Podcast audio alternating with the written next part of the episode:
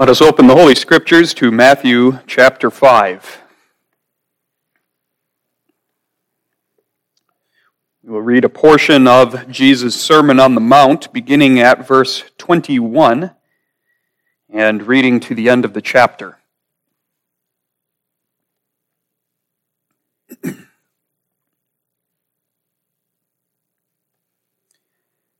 Matthew 5, beginning at verse 21.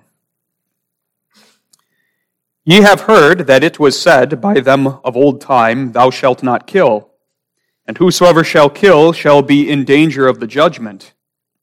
But I say unto you that whosoever is angry with his brother without a cause shall be in danger of the judgment. And whosoever shall say to his brother, Raca, shall be in danger of the council. But whosoever shall say, Thou fool, shall be in danger of hellfire. Therefore, if thou bring thy gift to the altar, and there rememberest that thy brother hath aught against thee, leave there thy gift before the altar, and go thy way. First be reconciled to thy brother, and then come and offer thy gift. Agree with thine adversary quickly whiles thou art in the way with him, lest at any time the adversary deliver thee to the judge, and the judge deliver thee to the officer, and thou be cast into prison. Verily I say unto thee, thou shalt by no means come out thence till thou hast paid the uttermost farthing. Ye have heard that it was said by them of old time, Thou shalt not commit adultery. But I say unto you that whosoever looketh on a woman to lust after her hath committed adultery with her already in his heart. And if thy right eye offend thee, pluck it out, and cast it from thee, for it is profitable for thee that one of thy members should perish and not that thy whole body should be cast into hell. And if thy right hand offend thee, cut it off and cast it from thee, for it is profitable for thee that one of thy members should perish, and not that thy whole body should be cast into hell. It hath been said, Whosoever shall put away his wife, let him give her a writing of divorcement.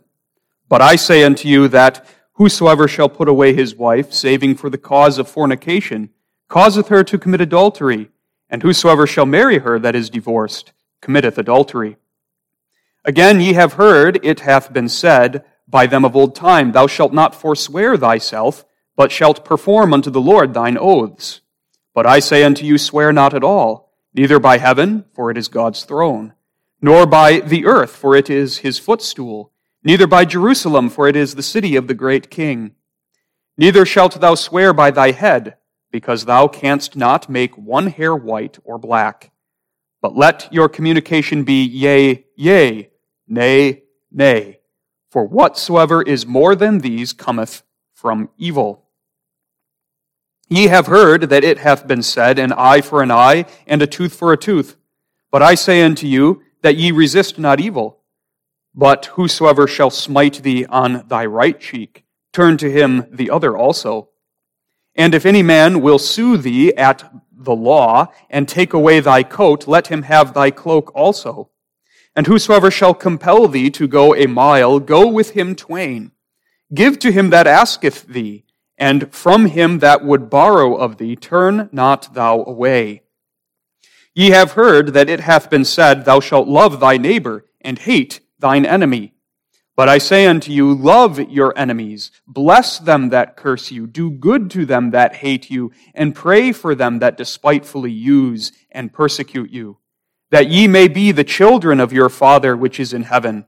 For he maketh his sun to rise on the evil and on the good, and sendeth rain on the just and on the unjust. For if ye love them which love you, what reward have ye? Do not even the publicans the same? And if ye salute your brethren only, what do ye more than others? Do not even the publicans so? Be ye therefore perfect, even as your Father which is in heaven is perfect. Here we end our reading of the Holy Scriptures. On the basis of Jesus' words in this passage and the entirety of the Scriptures, we consider the Catechism's instruction in Lord's Day 44. Explaining the tenth commandment, thou shalt not covet.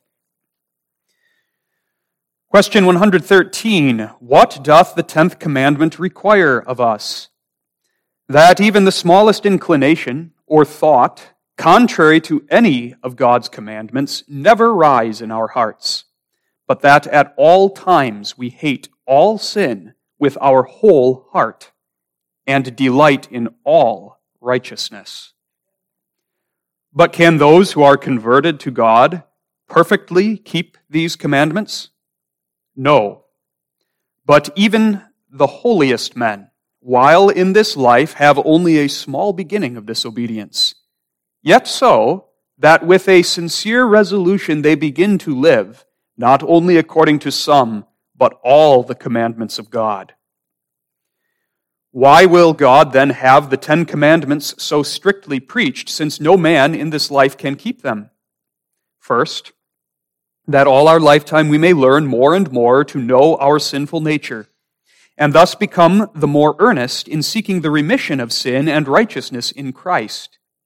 Likewise, that we constantly endeavor and pray to God for the grace of the Holy Spirit, that we may become more and more conformable to the image of God, till we arrive at the perfection proposed to us in a life to come. Beloved in the Lord Jesus Christ, we come to the last commandment of the Decalogue, the Ten Commandments, God's law, which expresses the will of God for how His blood bought adopted children are to live before Him in love, serve, and worship Him. The Ten Commandments express to us the complete will of God for our lives, and that's quite something, isn't it?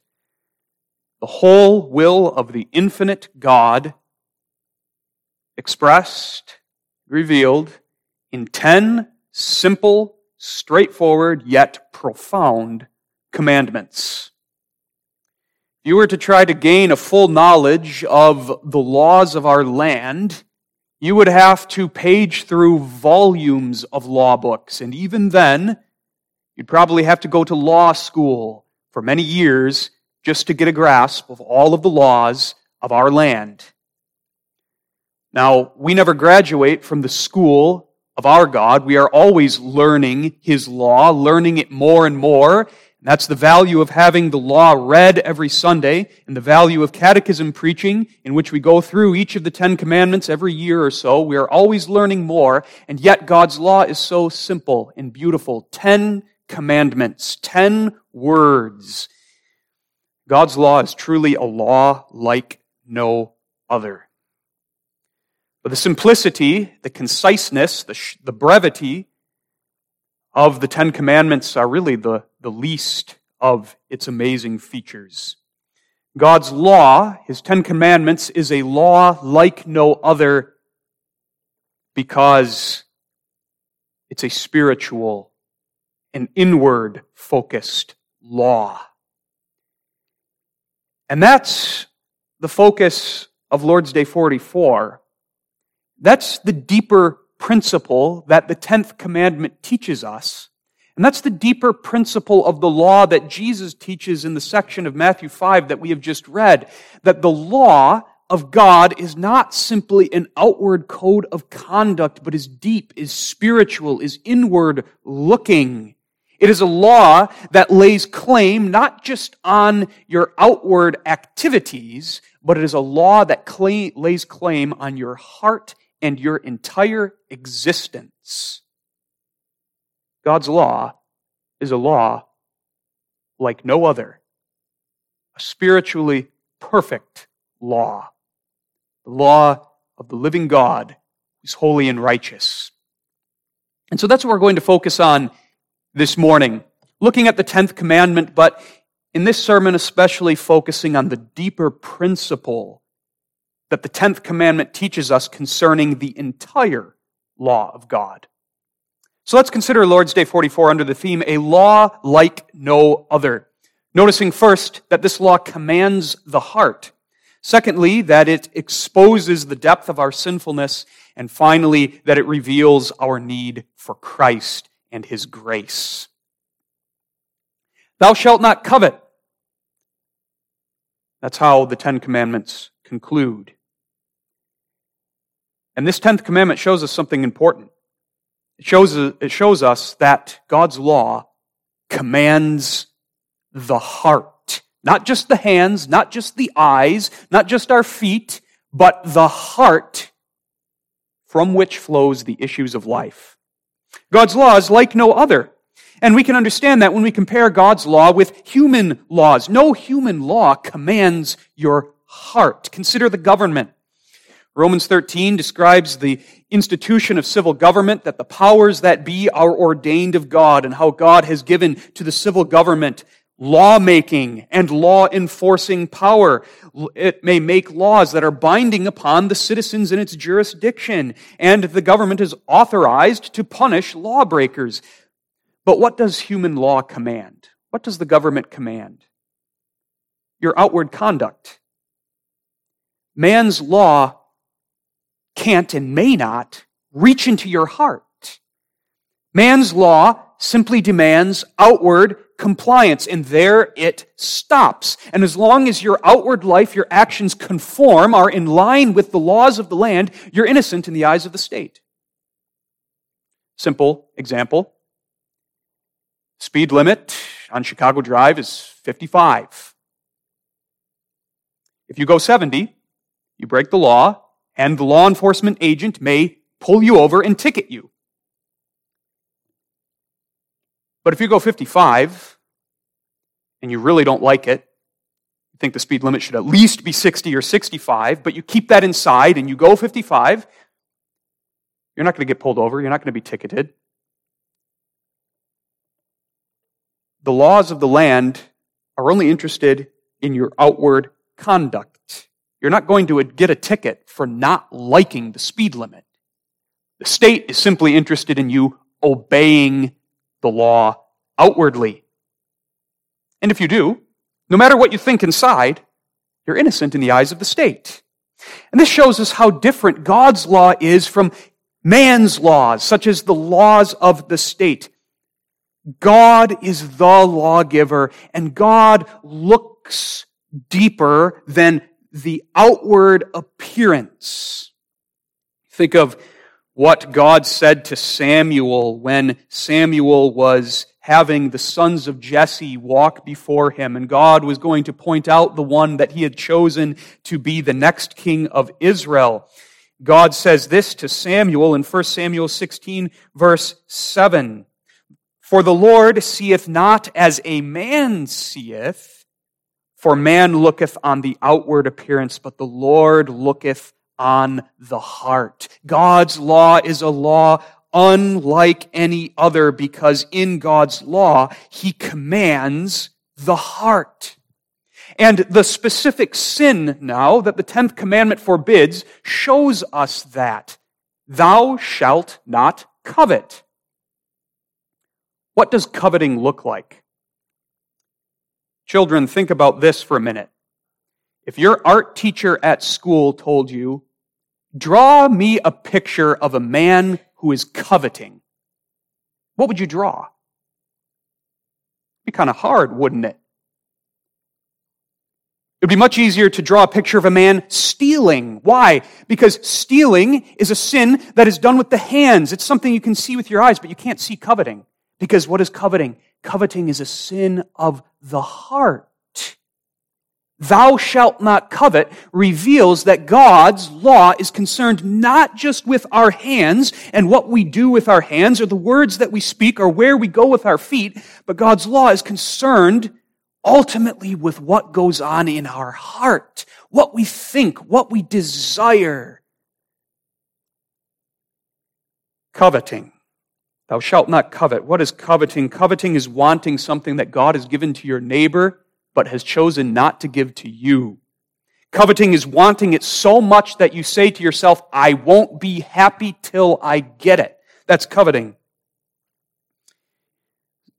Tenth commandment shows you can covet anything. It gives a short list. Your neighbor's spouse, your neighbor's house, your neighbor's field, your neighbor's ox, your neighbor's donkey, anything that is your neighbor's, any object, anything in this world that you desire, but God hasn't given it to you. God has given it to your neighbor and you want it and it makes you upset that you don't have it and you want it more and more and you won't accept God's will for you right now that you don't have it. That's coveting. It's a sin of the heart. It's desire that is out of line with God's will for you right now. That is what coveting is.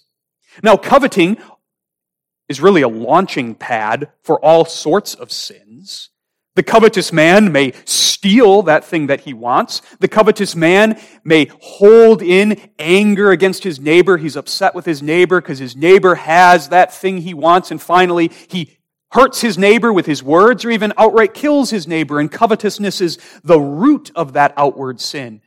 Covetousness is often the launching pad of other sins. But the point of the 10th commandment is whether you act on your covetousness or not, it's already sin.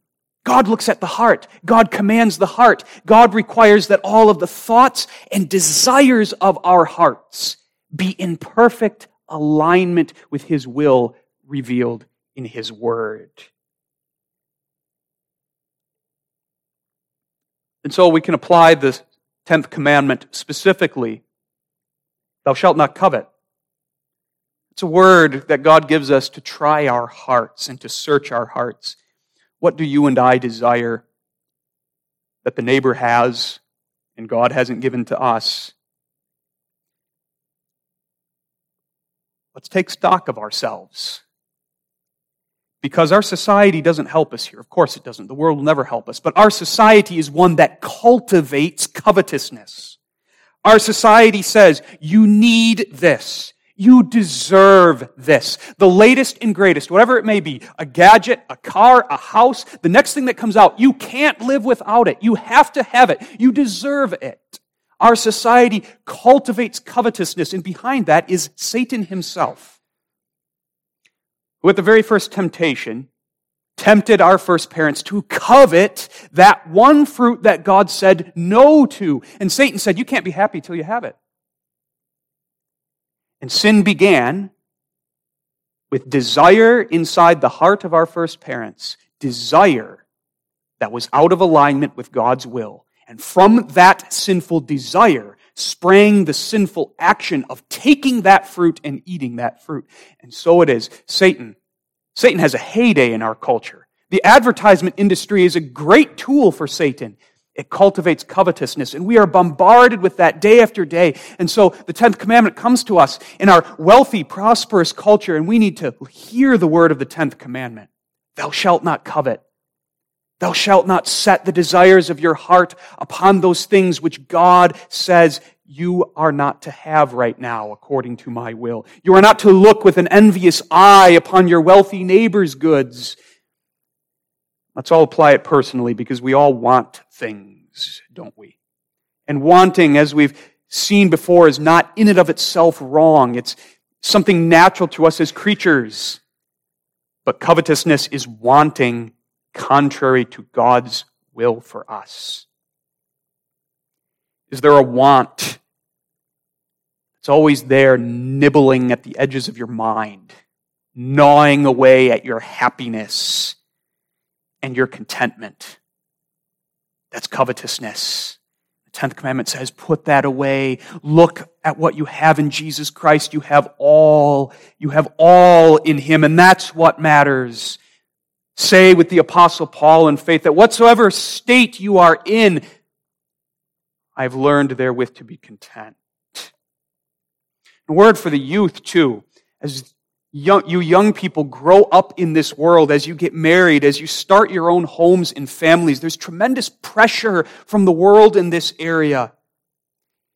Even as you enter a new phase of life, which is challenging, you're starting your own home. You have to do your own finances. There's bills, there's insurance, there's groceries, there's doctor visits, there's giving to the church and the causes of the kingdom, there's school tuition and all of the rest. And then there's the world saying, you need this, you need that, this toy, this great new thing, the latest version of the iPhone. You have to have it now. And that pressure can be so great. Satan uses that to tempt us to set our hearts on those things or to be wasteful or, or not wise in the use of our money. Let us hear the 10th commandment, very important instruction to us to take heed of ourselves and the desires of our hearts. Thou shalt not covet, but thou shalt be content with the Lord thy God and his will for you at this moment and what he has given you, above all, what he has given you in Jesus Christ, riches imperishable, treasures in heaven that raw, that moth and rust cannot destroy and no thief will ever steal. There is where the desires of our hearts must be fixed. Let the psalmist's prayer in Psalm 119 verse 36 be ours. Incline my heart unto thy testimonies and not to covetousness. But moving from the specific command, we want to see that the 10th commandment does more.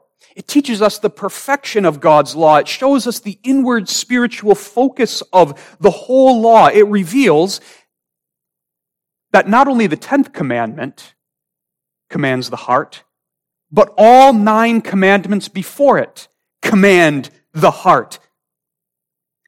And that's the focus of the catechism in its explanation of the 10th commandment. Question 113 asks, What doth the tenth commandment require? And then you read the answer, and maybe you're struck by the fact that the word covet doesn't show up. It's not that the writers of the catechism were twisting the tenth commandment or made a startling omission here. Part of it is that back in Lord's Day 42, in its exposition of the eighth commandment, the bottom line of answer 110, the Catechism dealt with covetousness as one of the spiritual roots of theft. But the main reason that the Catechism doesn't directly address the specific sin of covetousness in Lord's Day 44 is that the Catechism is focusing on the deeper principle that the 10th commandment teaches us about the whole law of God. And that deeper principle is that God's law is a law like no other. It is a spiritual, inward, heart focused law. The 10th commandment teaches us that God's law requires not simply outward compliance to 10 commands, but God's law requires wholehearted spiritual obedience to the will of God on the outside as well as on the inside. There is no part of us that is not claimed by the law of God. God's law is not like our government. God's law is not like the speed limit. God is not satisfied with anything but your whole heart. Solomon said to his son in Proverbs 23 verse 26, My son, Give me thine heart. And our Heavenly Father says the same words to us in the 10th commandment and in the whole law. God says to us, His adopted children in Jesus Christ, my son, my daughter, give me thine heart. That means even the smallest inclination or thought contrary to any of God's commandments never rise in our hearts. That means that at all times we hate all sin with our whole heart. That means that at all times we delight in all righteousness. That's the deeper principle of the 10th commandment. That's the deeper principle that Jesus teaches in the part of the Sermon on the Mount that we read. Even though Jesus, like the Catechism, doesn't mention coveting by name, he doesn't mention the 10th commandment. What Jesus does in this section of the Sermon on the Mount is he applies this deeper principle of the 10th commandment to the entire law of God. Because the Pharisees, they did not understand the 10th commandment. The Pharisees part of whom Jesus addresses in this sermon, yes, they were meticulous law keepers, but it was all on the outside. They treated God's law as an outward code of conduct, and they left the heart all out of it. They saw themselves as the righteous because they were so meticulous in observing the law of God. God's law said, keep the Sabbath day. Don't work on the Sabbath day. And they said, we're righteous. Look at all we do. We go beyond God's law. We make sure we don't carry any heavy burdens on, on the Sabbath day. We make sure we don't even walk too many steps on the Sabbath day. We are the righteous.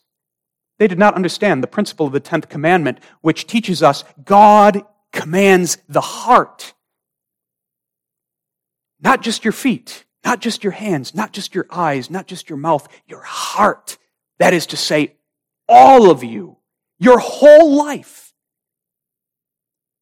down to the smallest thoughts, desires, leanings of your innermost heart. So Jesus exposes the shallowness of the Pharisees' law keeping. Behind their flawless appearance were hearts full of sin. You've heard it said that you shall not kill. Because you've never taken the life of a man, you think that you must be so righteous in God's eyes. But I tell you, Jesus says, have you been angry? Have you harbored anger against your brother? You've murdered him in your heart. Because God accounts the roots of murder to be murder. God looks at and commands the heart. You Pharisees think you're squeaky clean because you've never gone up to your neighbor's bed. You had a lustful thought, committed adultery in your heart. A lustful glance, adultery in the heart. A lustful thought leads to a lustful glance, which may eventually lead to fornication, but whether you take it to its end, it's fornication, adultery, all the same. Of the heart. God looks at the heart. God commands the heart. And so Jesus teaches us here how to read, how to interpret, how to understand the whole law of God in light of the 10th commandment. This is the crucial lesson. The 10th commandment is the key to the whole law. We are to understand each one of the 10 commandments as being inward looking, commanding the heart, not just outward conduct. And so to take a couple of examples. Let's apply this principle of the 10th commandment to the first table of the law. Thou shalt have no other gods before me. Thou shalt not make unto thee any graven image. Thou shalt not take the name of the Lord thy God in vain. Keep the Sabbath day. These commandments command the heart, not just our actions. Look at religion today. Start by looking at the religions of the world their adherents. They perform all these outward rituals, certain rituals, recite certain words, observe certain festivals, avoid certain taboos. Do these things and you've done your duty to the gods, and now it's the gods' duty to do something good for you. But are we like that sometimes? Here's a danger for us dead orthodoxy formalism with regard to the first table of the law. Doing the right things at the right time, in the right way, as they've always been done before, and thinking, all right, we've done our duty. God will surely bless us. That's the kind of outward mentality that Jesus is condemning here in Matthew 5 and that is exposed as completely wrong by the 10th commandment. God says to us, My son, give me your heart, not your ritual. My son, give me your heart. And if you won't give me your heart, I don't want your religion. Because it's lip service. Give me your heart, all that you are. Have no gods before me. Why? Because you love me with all your heart. Make no graven image. Why? Because you don't want to replace the living God with something after your imagination. Let your heart be in it. Why do you honor my name? Because you love me. Why keep my Sabbath? Why do you avoid doing certain things and why do you come to church and do these things, right things, in the right way? And that's important. But why do you do them? What's behind the form? It must be heart, heart. love for God. That's what the 10th commandment teaches us. Obedience from the heart. Apply it to the second table now, and for time's sake, we'll just focus on the first commandment of the second table, the fifth. So, a word for you children. What's the fifth commandment? Honor thy father and thy mother. What does that mean? It means obey dad and mom. But now, commandment 10 teaches us something about that obedience. Obedience isn't just doing what dad and mom say. That's part of it and very important. But obedience is also what you think in your heart about dad and mom. Mom asks you to wash the dishes after dinner and you do it. You do it. You even wash those dishes squeaky clean, but maybe inside you're thinking bad things about mom because you're upset that she told you to do it. If that's the case, you've still broken the fifth commandment. Even though you outwardly obeyed, where was your heart? That's what the tenth commandment teaches us. None of the commandments are about just our hands, what we do. But all of the commandments address the heart that controls the hands and what we do. The lesson of the tenth commandment give God your heart, obey from the heart. By nature, we don't like that. By nature, we don't like what the 10th commandment teaches us about the rest of the law because it makes it that much harder, doesn't it? The Pharisees, for all of their rigorousness in their observance of all of these little rules, they really had an easy religion. It was a giant checklist, but if you're meticulous enough, you could check all of those things off and say, I'm good. The 10th commandment won't let us do that. The 10th commandment reaches into our heart and says, Give God everything. That's hard. That's why the 10th commandment now exposes the depth of our sinfulness. Exposes the depth of our sinfulness. The 10th commandment is the searchlight of God that now shines on our hearts and on our inner life and shows us everything that's wrong there. There's a lot that's wrong there. The depth of our sinfulness. God teaches us in the 10th commandment that sin is not simply skin deep. We want to think about it that way sometimes. But sin goes all the way down into our core. Sin is a corruption of our whole nature. We have that old man of sin, that old fallen nature who is as bad as you can get. He's totally depraved. Sin is a deep, deep problem. The tenth commandment then all by itself refutes the proud heresy of Pelagius and refutes all kindred errors that take a shallow view of human sinfulness. Pelagianism and its kindred errors say that man's nature is really a blank slate. It's largely neutral. And sin is simply learned behavior. Sin is purely in the act. People sin because they learn bad habits. They learn to do bad things from other people. But sin is just surface level.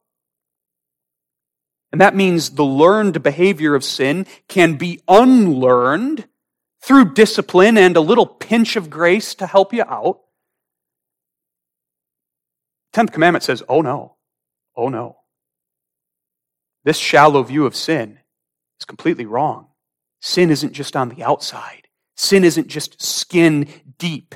Sin goes all the way down to your heart and mind. The tenth commandment then gets rid of every shallow view of sin, and that's very important for us because if we have a shallow view of sin, we really don't know our sin. We don't. We need to see into the depths And the tenth commandment is the light that allows us to see deeply into our own hearts and see our sin for what it is. There is sin in the act. Of course there is. All of the Ten Commandments are stated condemning one of the grossest forms of each of those sins. Murder in the act, the sixth commandment forbids. But that's not all it forbids. The tenth commandment, which helps us interpret the sixth commandment, shows us that behind the actual act of taking a man's life, there are all sorts of roots of murder in the heart hatred, envy, desire for revenge, and the rest.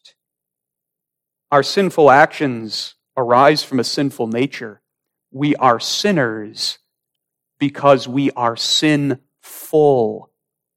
We use that word a lot, sinful, but think about what it is saying. A sinful person isn't somebody who merely does sin. A sinful person is a person who is full of sin. That's who we are by nature. Fallen man is not guilty before God simply because of what he does.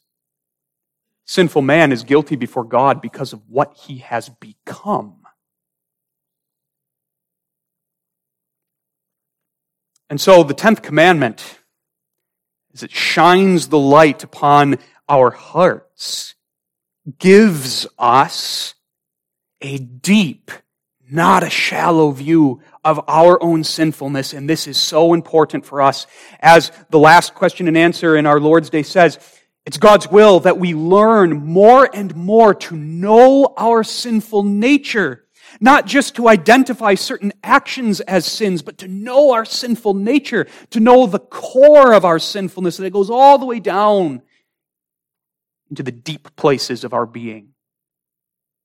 So that we really understand the gravity of sin and see the impossibility of solving our sin problem by our own means, by our own resources, by our own strength.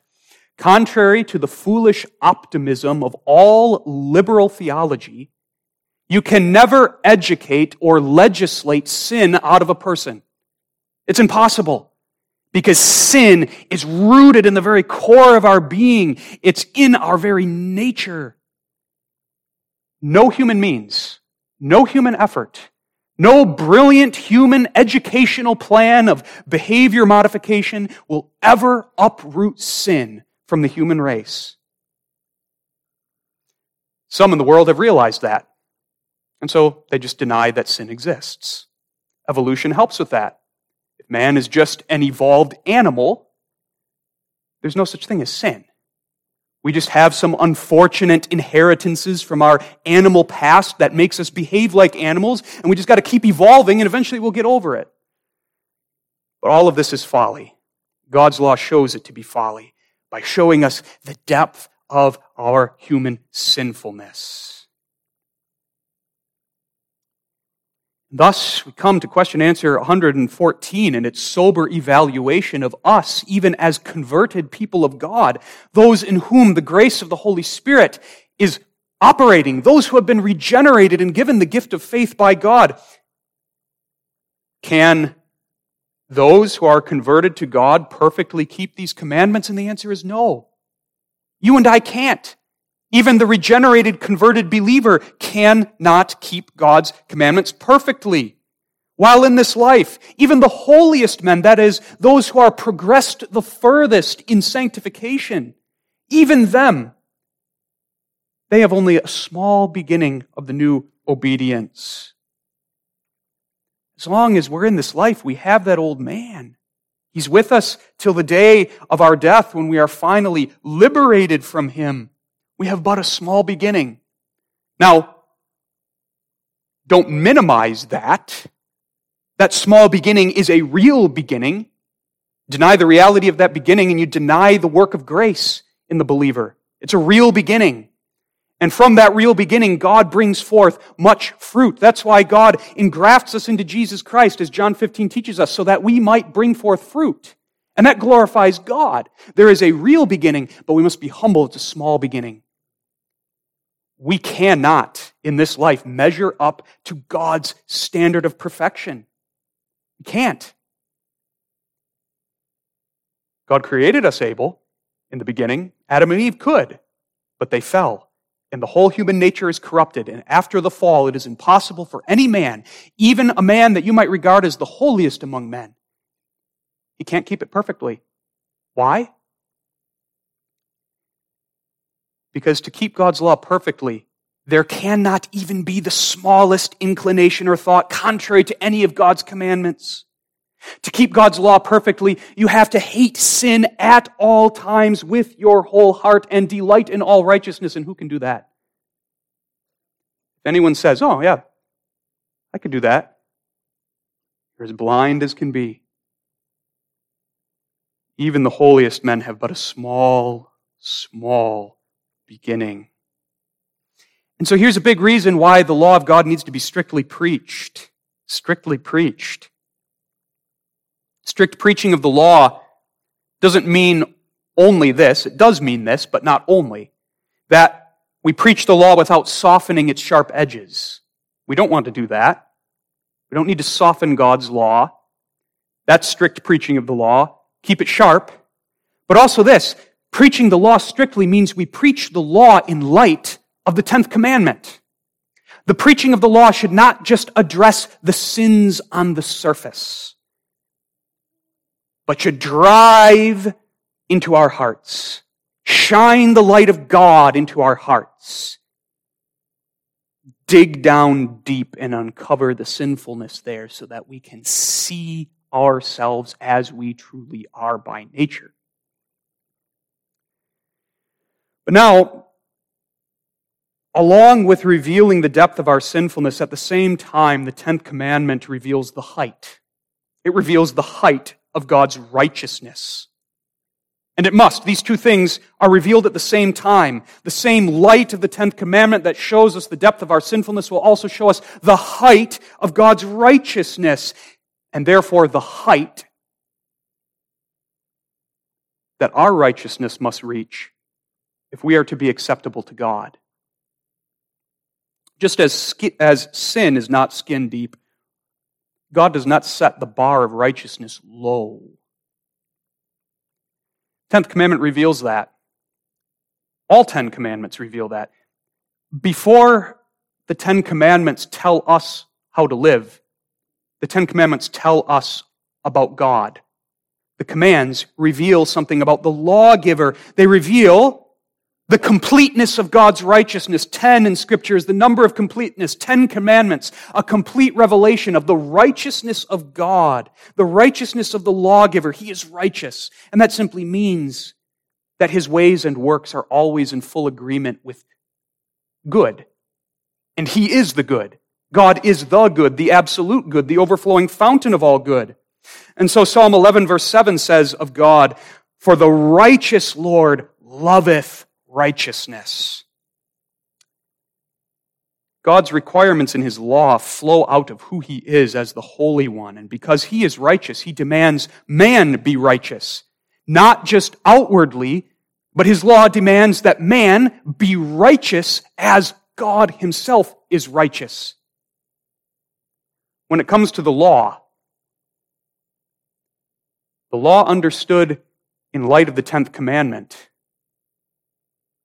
the law is this, verse 48 of Matthew 5. Be ye therefore perfect, even as your Father which is in heaven is perfect.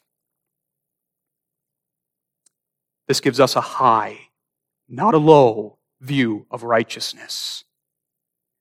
This is the righteousness man must measure up to if he is to be accepted by God. And as the 10th commandment shows us the depth of our sinfulness as well as the height of God's righteousness, it drives home the point all the more. Even the holiest men while in this life cannot keep it perfectly. We cannot be perfect as God, our Heavenly Father, is perfect. The 10th commandment shows us how far short we fall. Here's yet another reason why the law needs to be strictly preached. The law needs to be strictly preached so that it shows us the righteousness of God. The law needs to be strictly preached so that we see how high the righteousness of God is and so that it's impressed upon us. We can't measure up by our own works. The strict preaching of the law shows us the impossibility of salvation by works. And we need to see that. You cannot reach up to heaven by your works and lay hold of the righteousness of God. Imagine this, going outside after church, standing in the parking lot, and saying to everyone, I'm going to reach up into the sky and grab the sun. People say, You're insane. That's impossible. Or imagine, well, maybe I can do it if I get closer to the sun. So I'm going to go and climb to the very peak of Mount Everest, and from Mount Everest, I will reach up and grab the sun out of the sky. We'd still say, You're insane. It's impossible. That's more possible than reaching up into heaven by our own works and making ourselves righteous with God. Even the holiest men, who you might say are on the Everest peak of sanctification, can never reach up into heaven and make themselves righteous by their own works. Even the holiest men cannot keep this law of God perfectly. Look at the depth of our sinfulness. Look at the height of God's righteousness. So, where does that leave us? Where we must end Christ. Revealing our need for Christ. That's what the 10th commandment does. And that's what the whole law of God interpreted in light of the 10th commandment and ultimately in light of the gospel. That's what the whole law of God does. It reveals our need for Jesus Christ, the Savior. The Ten Commandments command the heart. The Ten Commandments show the depth of our sinfulness. They reveal the height of God's righteousness and the impossibility of us solving our sin problem and reaching up and making ourselves righteous by our works. Would that not leave us in utter despair? Hopelessness? No. Because the strict preaching of these Ten Commandments comes in conjunction with the preaching of the gospel and the Ten Commandments now function as the servant of the gospel. The Ten Commandments function to show us our sin in order that we may be driven to the only one who can save us from our sin. And now we see again why seeing the depths of our sin and the height of God's righteousness is so important. If you don't see your sin, you won't see your need for Christ. If you have a shallow view of sin that's only skin deep, you're going to have a shallow view of Christ. If you don't see how far short you fall of the height of God's righteousness, you'll think you can get there by yourself and then you will be lost and hopeless. But if you see the height of God's righteousness compared with the depth of your sinfulness, you will have a high view of Christ and His work. How great this Christ must be if he is going to save a sinner like me and bring me up to the fellowship of the high and lofty holy God. That's how the law, as the servant of the gospel, is so very good for us. That's why we need to hear it strictly preached. The strict preaching of it drives us to Christ, who is our hope in the face of God's perfect law, which we of ourselves cannot keep perfectly. By faith, the Catechism says now, we thus become the more earnest in seeking the remission of sin and righteousness in Christ. Answer 115. The law shows us our sin so that we flee to Christ who gives us the forgiveness of sins. Jesus who went down into the depths of hell to redeem us from the depths of our sinfulness. And when we know that depth of our sin, then we will understand what really happened on the cross. That's why liberal theology massacres the cross. They don't understand the depths of sin. They don't understand the height of God's righteousness. And so the cross is turned into some example of a great man dying for his cause. And that robs the cross of all of its glory. What is the cross? The cross is the Son of God, the perfect Son of God, taking upon himself the curse of the perfect lawgiver for us, imperfect sinners. Christ bore that curse. He suffered all of the wrath of the holy God to atone for our law breaking, for all of our sins, the outward ones as well as the inward ones. He atoned and paid even for those smallest inclinations in your heart that are contrary to the law of God. He paid for those times when you don't hate sin with all your heart, or when I don't love righteousness with my whole being. He carried the whole burden of all of our sin, paid for it, and reconciled us to God and merited for us the forgiveness of all of those sins so that we're forgiven, freed from punishment, reconciled. That's what the cross does. What a beautiful cross. Righteousness, the Catechism says. The law drives us to be more earnest in seeking remission of sin and righteousness in Christ. When we see the height of God's righteousness and we see we can't make it there of ourselves, our only hope is to look to Christ, who is our righteousness.